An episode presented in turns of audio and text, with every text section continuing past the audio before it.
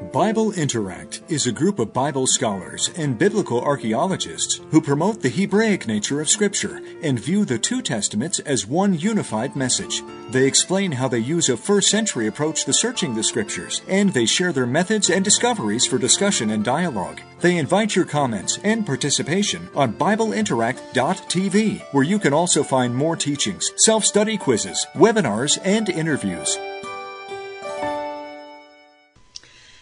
Shalom, I'm Dr. Noreen Jacks. Welcome to Bible Interact Presents. Thank you for joining me for today's broadcast.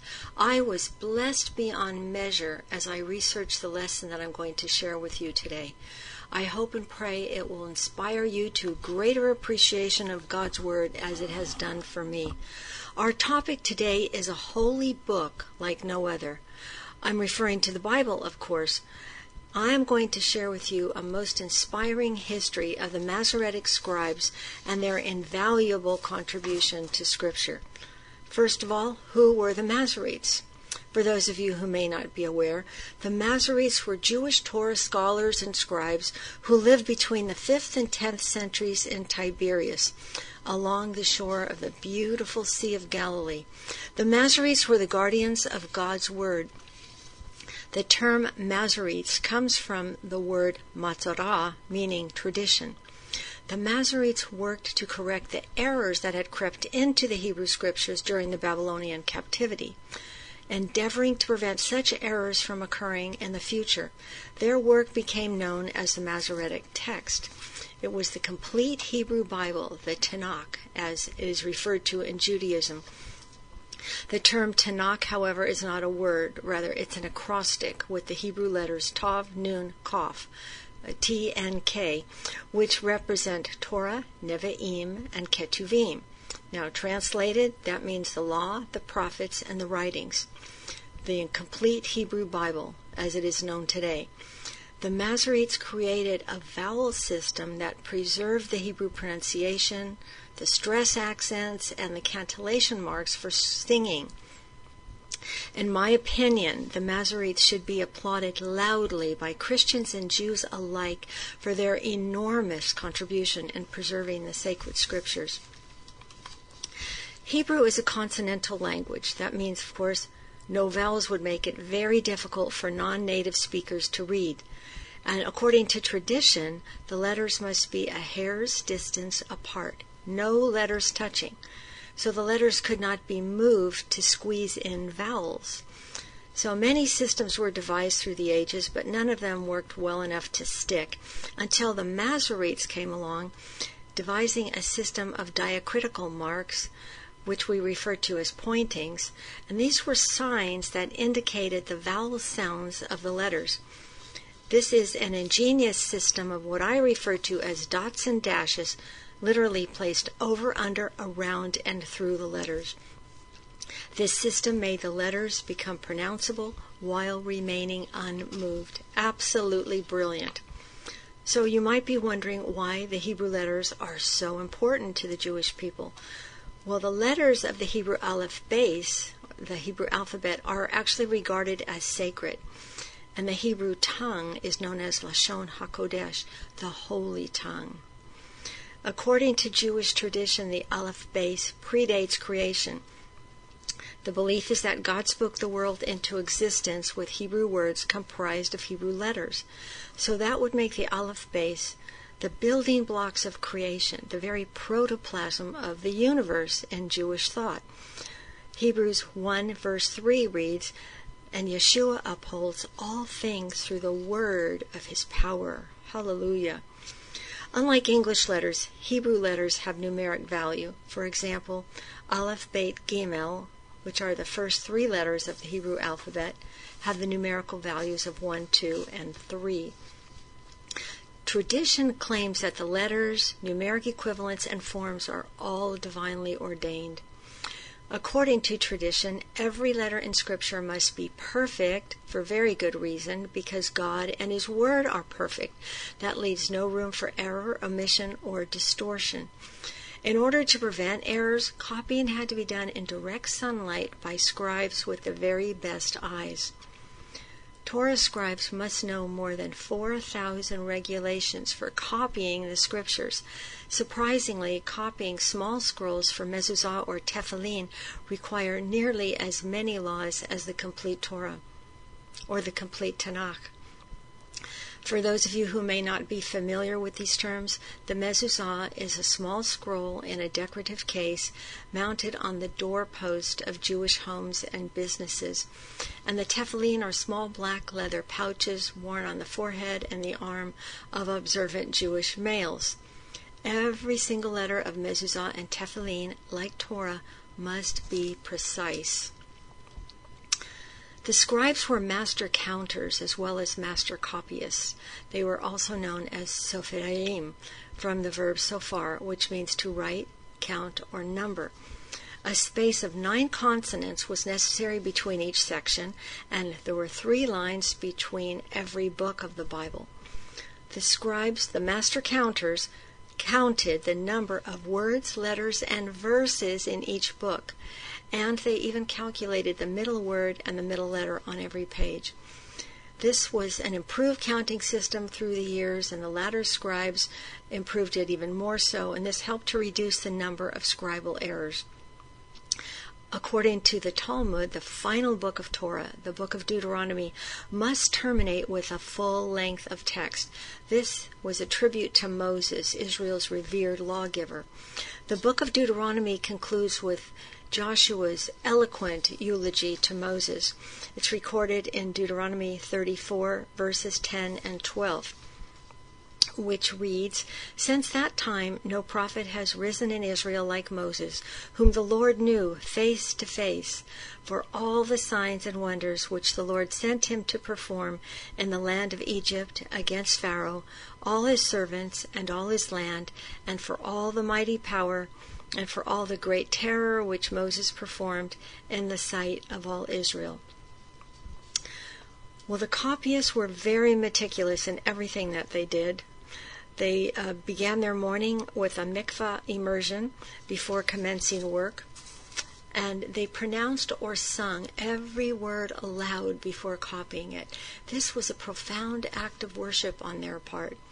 No letter, no word could be written from memory, not even a yod, the smallest letter, the size of an English comma. Yeshua mentioned the yod and the tittle in Matthew 5:18. A tittle is a decorative horn or crown on the Hebrew letters. The passage reads, For truly I say to you, until heaven and earth pass away, not the smallest letter or stroke, meaning translated yod or tittle in other translations, shall pass from the law until all is accomplished. Did you notice that emphatic adverb for truly I say unto you? The Lord was trying to get a point across. His word is perfect, and everything in it is is important. The Yod symbolized the omnipresence of God in Jewish thought. It was the first letter of the name Yaakov, meaning Jacob, Yisrael for Israel, and of course the first letter in the name Yeshua. Careless omission of even a yod warranted the destruction of the entire scroll. A scribe would wipe his pen before writing the sacred name Elohim, one of the many names of God. He did this to prevent contamination. In order to avoid blotting, the holy name could not be written with a pen that had recently been dipped in ink. The scribe's pen was a feather quill from a ritually clean bird, normally a goose or a turkey. A scribe would then wash his entire body before writing the unutterable name of, of Yahweh, YHWH. In Hebrew, the letters are Yod, He, Vav, He. This term is read as Adonai by Jews. This is called the Tetragrammaton, a big fat compound Greek word that simply means four letters. Tetros is four and gramma is letter. The pronunciation of the Tetragrammaton is uncertain because the name was not vocalized by the Jews for hundreds of years out of respect for God, feeling his name was too holy to be spoken. The scribes were forbidden to speak to anyone while copying the Word of God, including a king. If a king entered the chambers, he would simply have to wait for an appropriate time to talk. If a copy did not agree with the original text, it was ceremonially burned or buried, and the same strict standard is observed by Torah scribes to our present day. I'll give you a brief list of some of the scribal errors that were most common. That they would include the accidental repetition of a word or the transposition of a letter, or erroneous substitution of a similar sounding word or a combination of two separate words into one word, or even the division of a single word into two words. Writing a letter once when it could have been written should have been written twice was another problem, as well as writing a letter twice when it should have been written only once. Now, I remind you that even one minuscule error warranted destruction of the entire scroll. Now, I'll tell you a little bit about the production of ink. Uh, this was a special compound made from the soot of an oil lamp mixed with oil, honey, vinegar, water, and gall nuts. Gall nuts are small, hard lumps created when certain insects bore into wood. The goal was to create the blackest ink that would endure the passage of time, and the ink was made in small amounts to assure freshness. Now, the production of parchment was also a major effort. The scrolls were written on parchment made from skins of kosher animals, meaning a cow, a sheep, a goat, a deer, or a gazelle. The tanning was performed by guild craftsmen. Many trade secrets remain a mystery even today. The fresh skin was washed and stretched on wooden frames, shaved as thin as possible. Then it was soaked for several days in a solution of salt, barley flour, gall nuts, and lime water. Then the skin was rinsed and stretched again, dried on a flat surface, and polished smooth with a pumice stone. This process helped to whiten the skin. Again, the goal was to make the thinnest, whitest surface possible to contrast the darkest ink possible. As you can imagine, only the finest pieces of each skin were used. That means there was much waste. This was an extravagant offering unto the Lord. The pieces were joined with heavy linen thread and or thinly sliced animal tendons.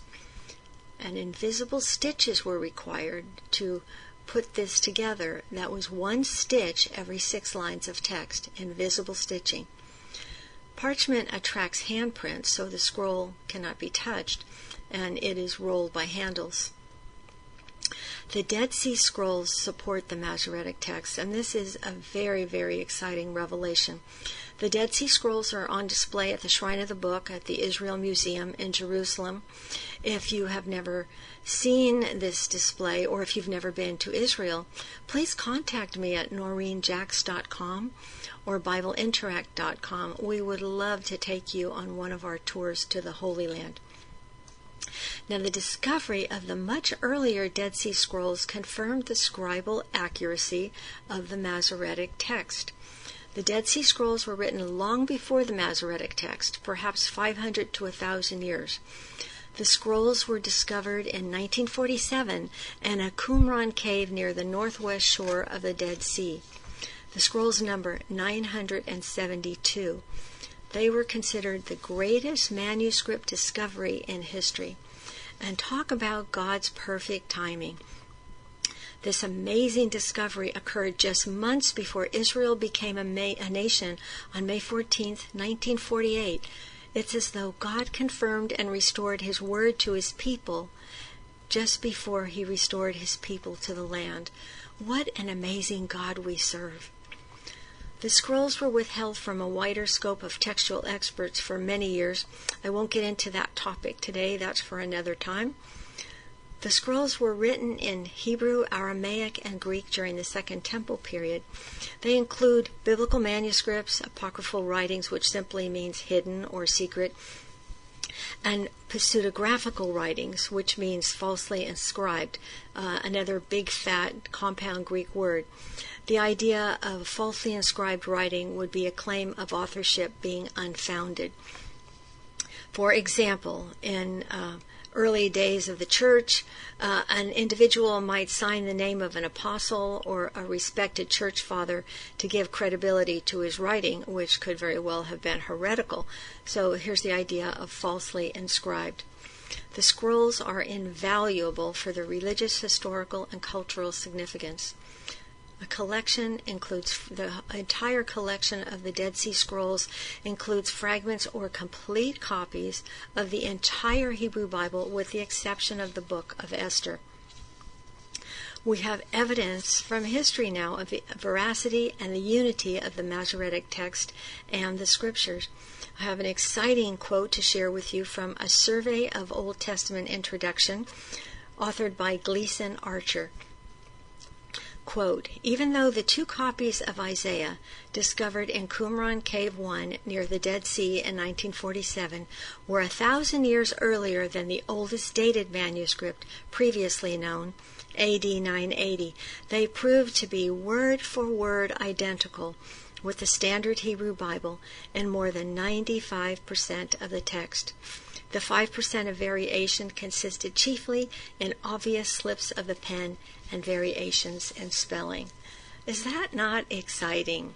We have an equally exciting quotation from apologists Norman L. Geisler and William E. Nix, who write, quote, in one chapter of 166 words, Isaiah 53, there's only one word, three letters in question after a thousand years of transmission, and this word does not significantly change the meaning of the passage. Hallelujah! God's word is eternal. And the Masoretic text and the Septuagint are also in remarkable unity. God has guarded the integrity of His Word.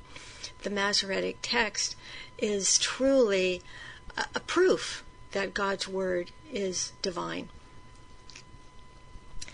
Uh, the Dead Sea Scrolls were hidden for 2,000 years, protected by simple pottery jars and the arid desert climate. God even kept them safe from the marauding Roman army. Textual scholar Dr. Ernst Würthwein says the scrolls may have been concealed and hidden for thousands of years, but God did not forget them.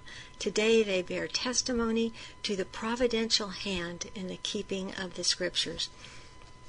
So, unquestionably, we have undeniable reliability and accuracy of the Bible, solid evidence that the Bible has remained textually pure throughout the ages. Much credit for this goes to the Masoretes and to the other scribes who preceded and followed them for their outstanding contribution. The scriptures were preserved even unto our day for our benefit. Praise God. Isaiah 40, verse 8 says that the grass withers and the flowers fall, but the word of our Lord stands forever. The Masoretes and the scribes who preceded and followed them demonstrated incredible dedication to the preservation of God's Word. Personally, I am overwhelmed with gratitude by their attention to minute detail. My appreciation of the Word of God increased exponentially through this study, and I hope yours has also. I see prophetic messianic symbolism in the Torah scrolls. The Torah, as I mentioned, was copied onto costly scrolls made from kosher animal skins. This speaks of a blood sacrifice. Innocent animals lost their lives in order to proclaim the eternal word of Almighty God. This reminds me of another innocent lamb, the Lamb of God, the unblemished Lamb, the Lamb without spot or wrinkle, the Word made flesh who surrendered his life while proclaiming the good news, while proclaiming the gospel of the kingdom. So great is the love of God. Speaking of the love of God, I want to share a stanza with you from a 90 uh, stanza poem that was written in 1050 by Meir ben Yitzhak Nehorai, who was a Jewish cantor in the city of Worms, Germany. The stanza comes from a Jewish poem, the Haddamut, H A D D A M U T. I've spelled it so that you can look that up if you like some further information. This was sent to me as I was preparing this session. A pastor by the name of Frederick Lehman composed additional verses for one of the stanzas in 1917, and his daughter Claudia Mays arranged the music for the beautiful hymn the church knows as The Love of God. However, I had never heard of this song until it was sent to me as I prepared. Now I'm going to recite the poem for you. Be particularly mindful of the final refrain, which begins with the phrase, Could we with ink the ocean fill? And I will remind you when we come to that portion. This is the love of God. The love of God is greater far than tongue or pen can ever tell. It goes beyond the highest star and reaches to the lowest hell. The guilty pair bowed down with care. God gave his son to win. His erring child he reconciled and pardoned from his sin. O love of God, how rich and pure, how measureless and strong, it shall forever more endure, the saints' and angels' song. When years of time shall pass away, and earthly thrones and kingdoms fall, when men who hear refuse to pray, on rocks and hills and mountains call, God's love so sure shall still endure, all measureless and strong, redeeming grace to Adam's race, the saints' and angels' song. Now listen closely to the words of the refrain. Could we with ink the ocean fill, and were the skies of parchment made, were every stock on earth a quill, and every man a scribe by trade, to write the love of God above would drain the ocean dry, nor could the scroll contain the whole, though stretched from sky to sky. What awesome words. Oh, there's such an anointing on them. They are so powerful. And they fit the theme of my message to a T. Did you notice how the composer discussed ink, parchment, writing, squil- quills, scribes, and scrolls? The very things that I've been sharing with you in this session today. Even more amazing to me is the fact that a friend emailed this hymn to me as I was researching this amazing subject. I was in awe of God, feeling as though He had put His signature, His seal of approval, His divine timing on my lesson. I truly hope and pray this lesson and the message from the love of God has been a blessing to you. Our God is mighty, and yes, His word endures forever. The words of the prophet Isaiah are echoed in the New Testament by the Apostle Peter in 1 Peter 1, verses 24 to 25. The grass withers and the flowers fade, but the word of the Lord endures forever. And this is the word which was preached to you. Psalm 119 is a devotional on the Word of God. Not surprisingly, it's the longest chapter in the Bible. I encourage you to read that psalm today with new appreciation for God's precious love letter to humanity. The Word of God is, God, is man's roadmap to heaven. I want to read in closing a brief portion. This is Psalm 119, verse 9. How shall a young man cleanse his ways? By keeping it according to your word. With all my heart have I sought you. Do not let me wander from your commandments. Your word I have treasured in my heart, that I might not sin against you. Blessed are you, O Lord. Teach me your statutes. With my lips I have told you all the ordinance of your mouth.